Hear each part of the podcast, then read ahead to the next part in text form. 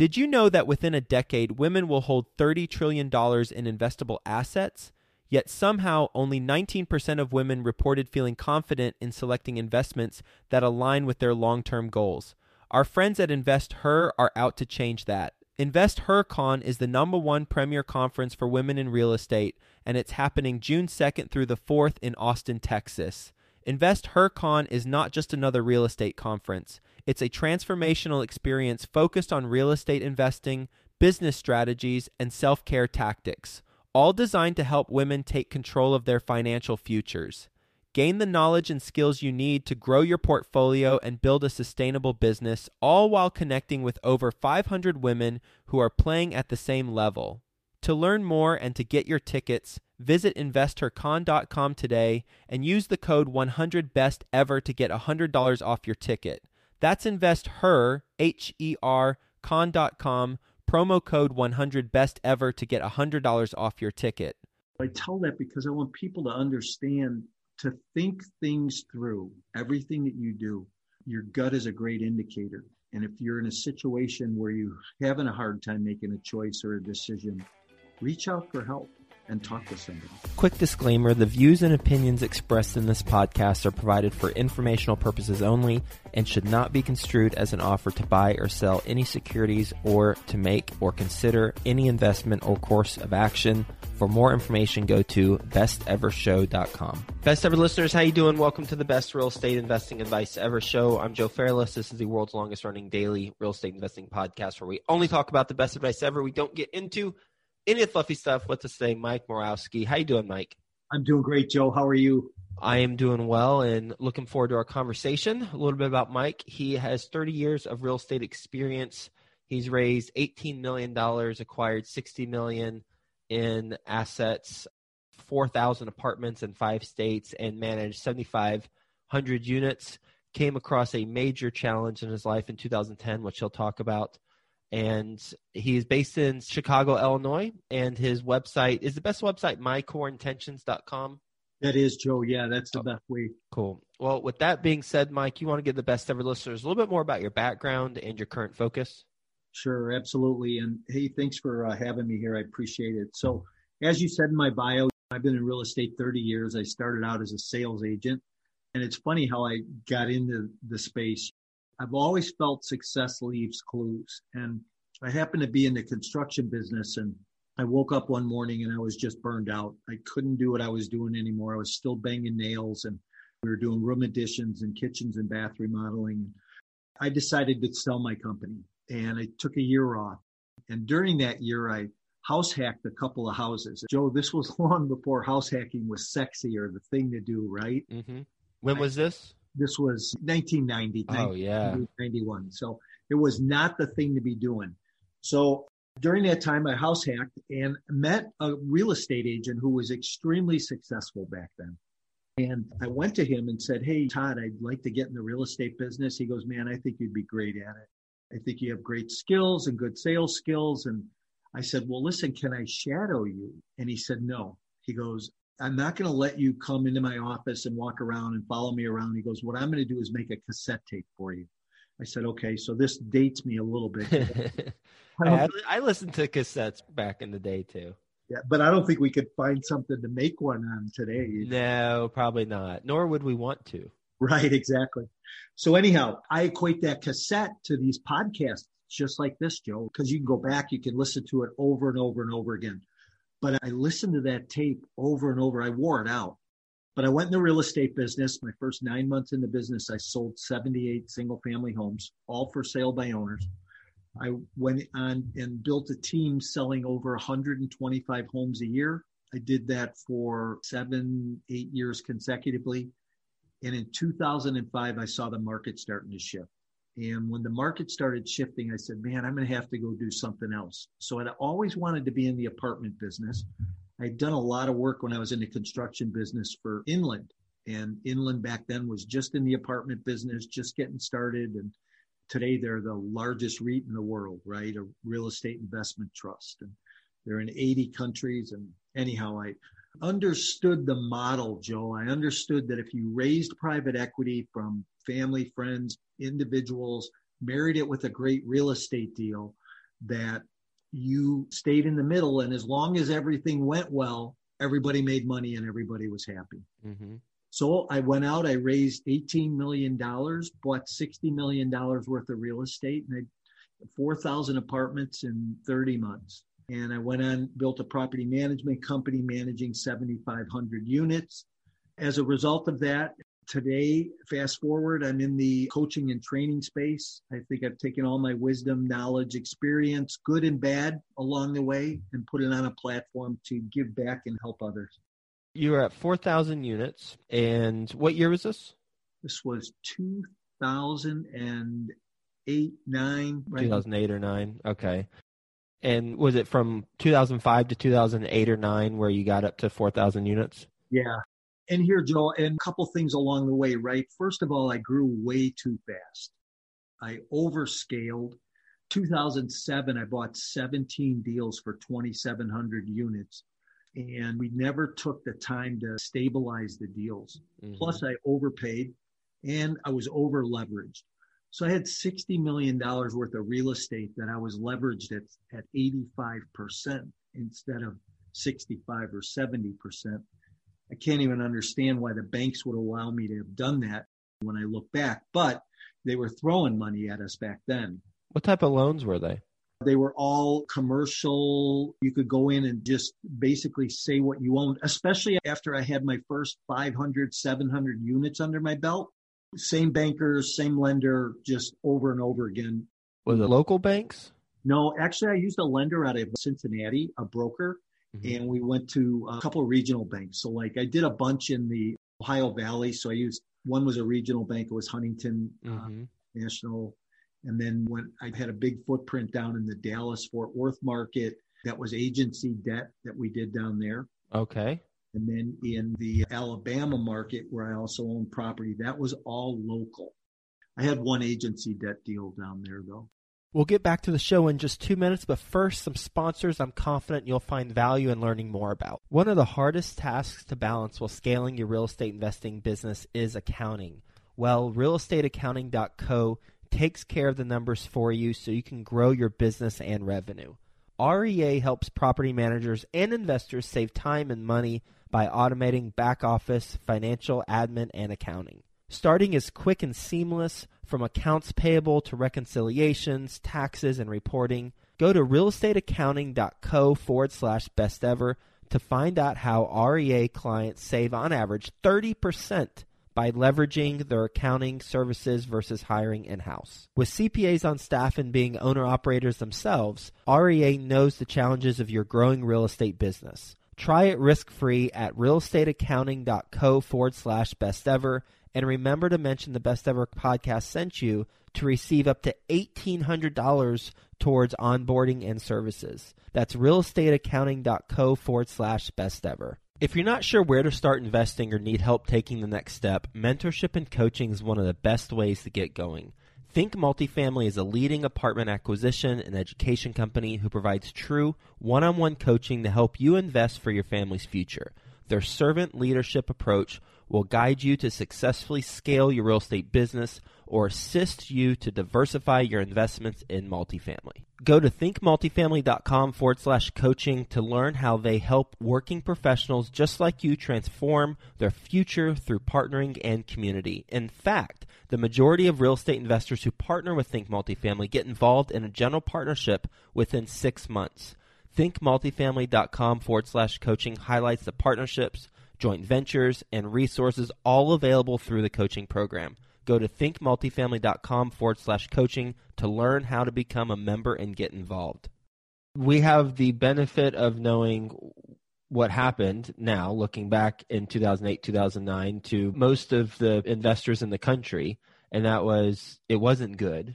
So what happened to you then? Like I said, I was unstable. 2008 came around. I'm having lunch with my CFO. We're sitting having lunch and watching the news happen to be on, and I'm watching people carry boxes out of Lehman Brothers by the droves. And I looked at my CFO and I said, "Man, we're screwed, aren't we?" He goes, "Yeah, we're in big trouble." And why were you screwed? Were the properties not cash flowing? Well, very unstable. we knew that the markets were going to change, and we knew that there was going to be some kind of an impact in the market, but didn't really know what kind of an impact. So I was heavily invested in markets that were propelled by the car industry, by the transportation industry.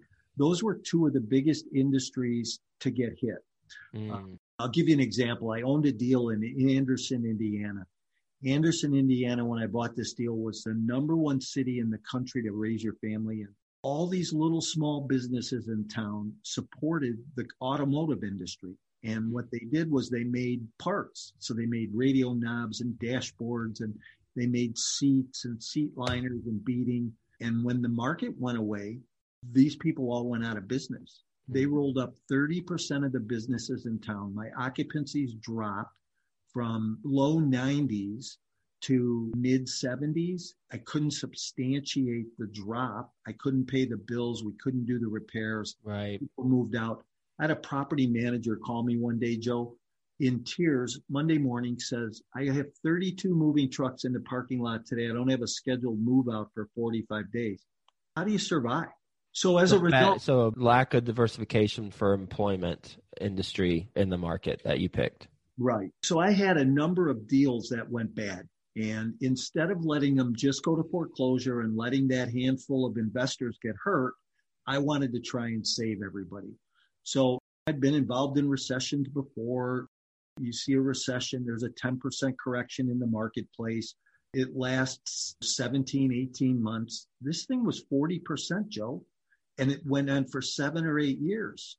So as a result of that, I tried to balance the ship. So I started to move money from companies that were operating really well into companies that weren't operating well. I had 38 different companies and started moving money back and forth. And I did it under the auspice that my attorney and my accountant both said, it's okay to do it.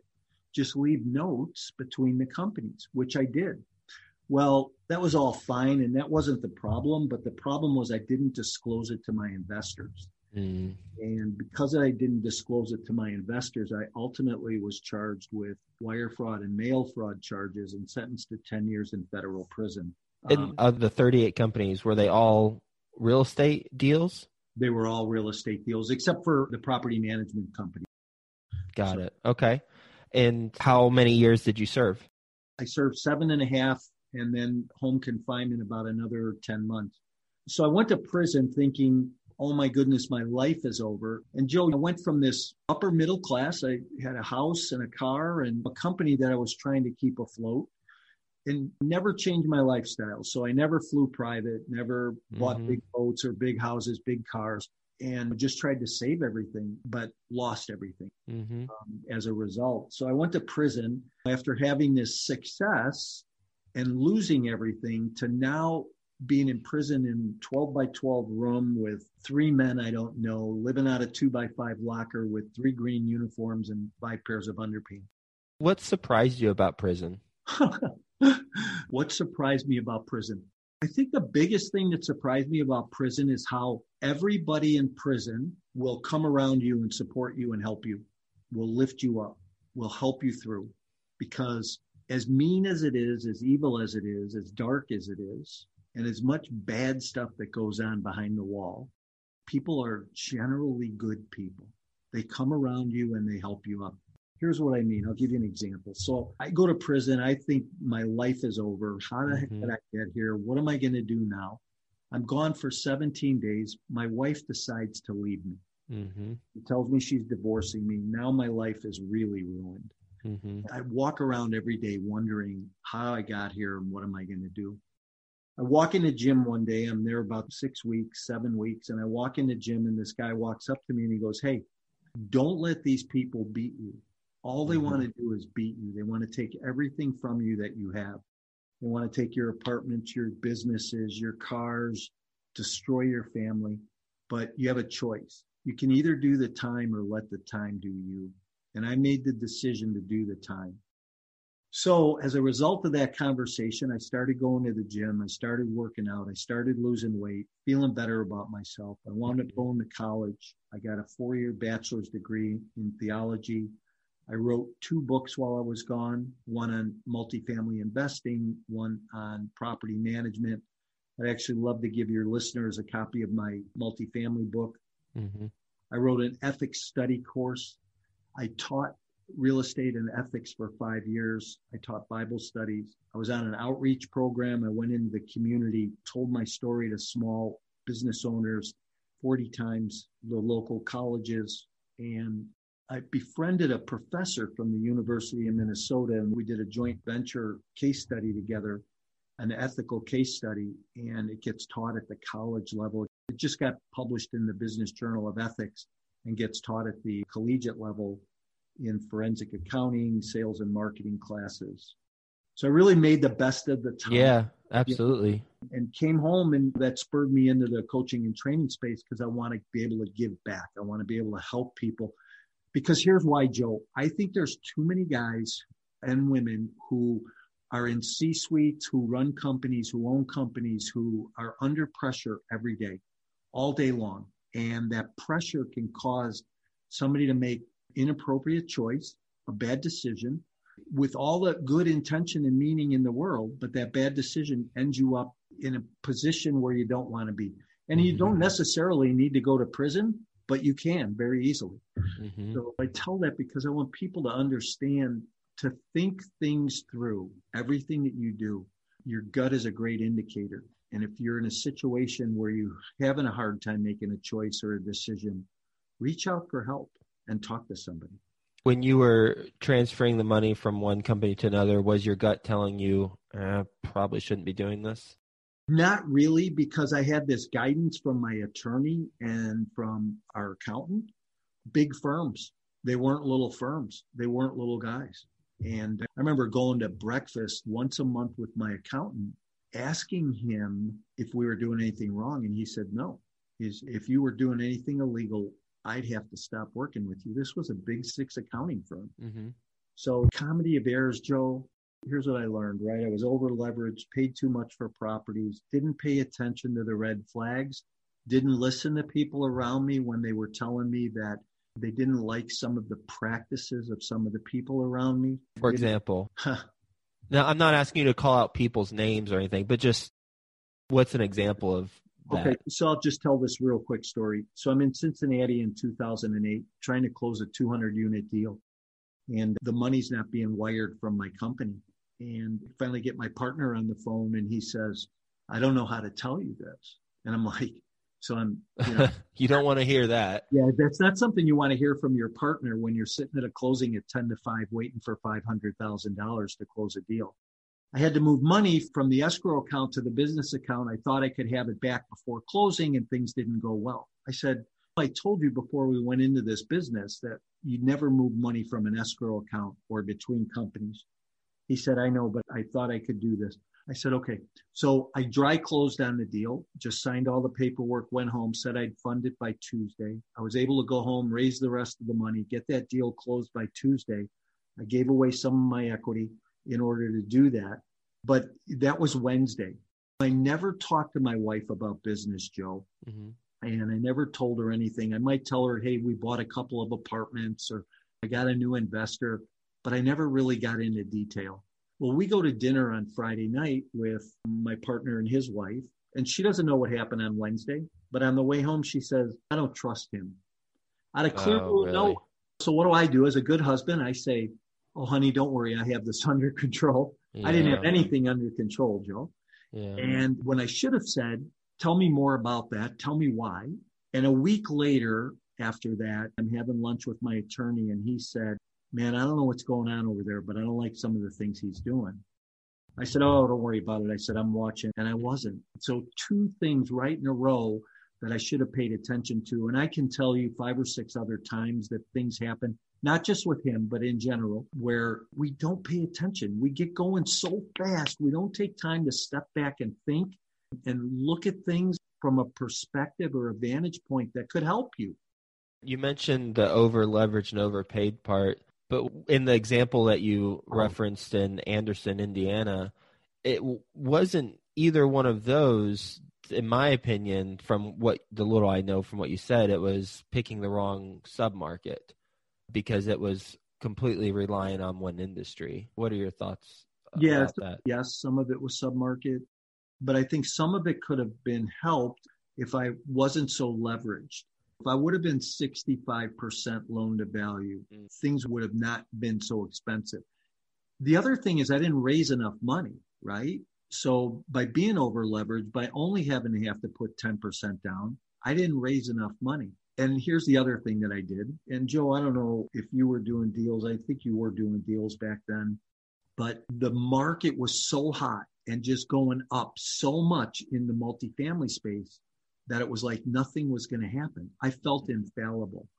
And as a result of that, I put in my offering documents that I wouldn't go back to my investors for a capital call. Oh, yeah, no capital call clause. Yeah. So my hands were tied. So my personality says, hey, you can't fail. Don't fail. If you fail, people aren't going to like you. So as a result of that, I did not go to people and say, hey, this is what's going on, when I should have. And if I would have, things would have been a lot different. Mm-hmm. You know, Joe, if I would have come to you and said, hey, listen, here's what's going on. I think if we take the good positive cash flow from here, we move it over here for a period of time, we'll be able to substantiate the storm. You might have said yes, or you might have said no, and let me take the deal. There were all kinds of things that could have happened differently if I would have acted differently. I take full responsibility for my actions, but boy, did I learn some lessons, and I hope people can learn from those lessons. Thank you for sharing those lessons. There's a lot of lessons packed into this conversation that you've led, so I appreciate that. Let's take a step back, and perhaps this recurring theme or something you've already talked about will be mentioned here, but I always ask this question to our guests. What is your best real estate investing advice ever? Best real estate investing advice ever. I come from a background of being a carpenter. So measure twice, cut once. Check your numbers, double check your numbers. Make sure that you are looking at the early onset traps. Make sure that your buying strategy is solid and that things like population growth and job growth and household income make sense. The other thing is that I wrote this book, Exit Plan, Your Complete Guide to Multifamily Investing and Why You Need an Exit Plan. And I wrote it because I've spent hundreds of thousands of dollars on coaching and training and books and tapes over the years. And everybody teaches how to buy a deal, find a deal, get in a deal. Nobody teaches how to get out. Mm-hmm. And that's the planning process, right? Know when to get out, know how to get out. And that doesn't always mean selling. So I always tell people, look at all your options, plan your exit, because Joe, we have that saying in real estate that says we make money when we buy the deal. And we do, but you don't realize it till you sell. So you got to get your capital out. I agree. If you go to a meetup, 90% of the conversation is going to be about acquisitions and what people have in the hopper. But the money is realized on the exit and the execution of the business plan. So that sounds like a much needed book. We're going to do a lightning round. You ready for the best ever lightning round? God, am I? All right, let's do it. Well, you can take a deep breath. And first, a quick word from our best ever partners. Mark your calendars for the Best Ever Conference, February 24th through 26th, back in person at the Gaylord Rockies Convention Center. Join the experienced community and phenomenal speakers for a weekend of learning the best commercial real estate strategies, building relationships, and quite frankly, having a lot of fun. As a bonus, once you purchase your ticket, you are put into a mini mastermind group to start making connections with other commercial real estate investors immediately. Get the lowest prices right now at besteverconference.com. That's besteverconference.com. All right. What's the best ever book you've recently read? Well, I have to just say the best ever book I've read is The Millionaire Real Estate Investor by Gary Keller. I think that that book has, for me over the years, given me core principles to go back to, refer to build a solid foundation on investment principles along the way. I haven't read that one, but I read Millionaire Real Estate Agent, which is strange because I'm not an agent. But one thing I got from that book is your first hire should be an administrative assistant, and that was very helpful for me. Another thing I got from that book was people aren't in love with you, they're in love with the service that you provide. Therefore, if you bring on team members who provide similar or better service, then you can start removing yourself from that piece of the process. Right. He was a very smart guy, Gary Keller. Best ever way you like to give back to the community? I like to serve. I think that over the years, I have coached Little League, coached kids sports. I like to be that guy that offers up just some knowledge and wisdom that will help somebody else get a little bit better at what they do. How can the best ever listeners learn more about what you're doing and check out your book, Exit Plan? Thanks for asking. So I'm all over social media. Follow me, love me on Instagram, Facebook, LinkedIn, and you can get a copy of Exit Plan at mycoreintentions.com/exit plan. Go download a free ebook, and you can reach me directly at mike@mycoreintentions.com. And I welcome any conversations, questions, thoughts, dialogue. I'm a huge networker and a connector, so I love doing that. So. Mike, thank you for being on the show, sharing your story, lessons learned, and talking about some challenging times in your life. And I'm sure that's not doing it justice when I say challenging times, but talking about that and then where you went from there and what you're doing now and your book Exit Plan, which again, most people talk about the acquisitions, but it's about the execution of the business plan and the exit. So thanks for being on the show. Hope you have the best ever day and talk to you again soon. Thanks, Joe. I appreciate it. Have a great day.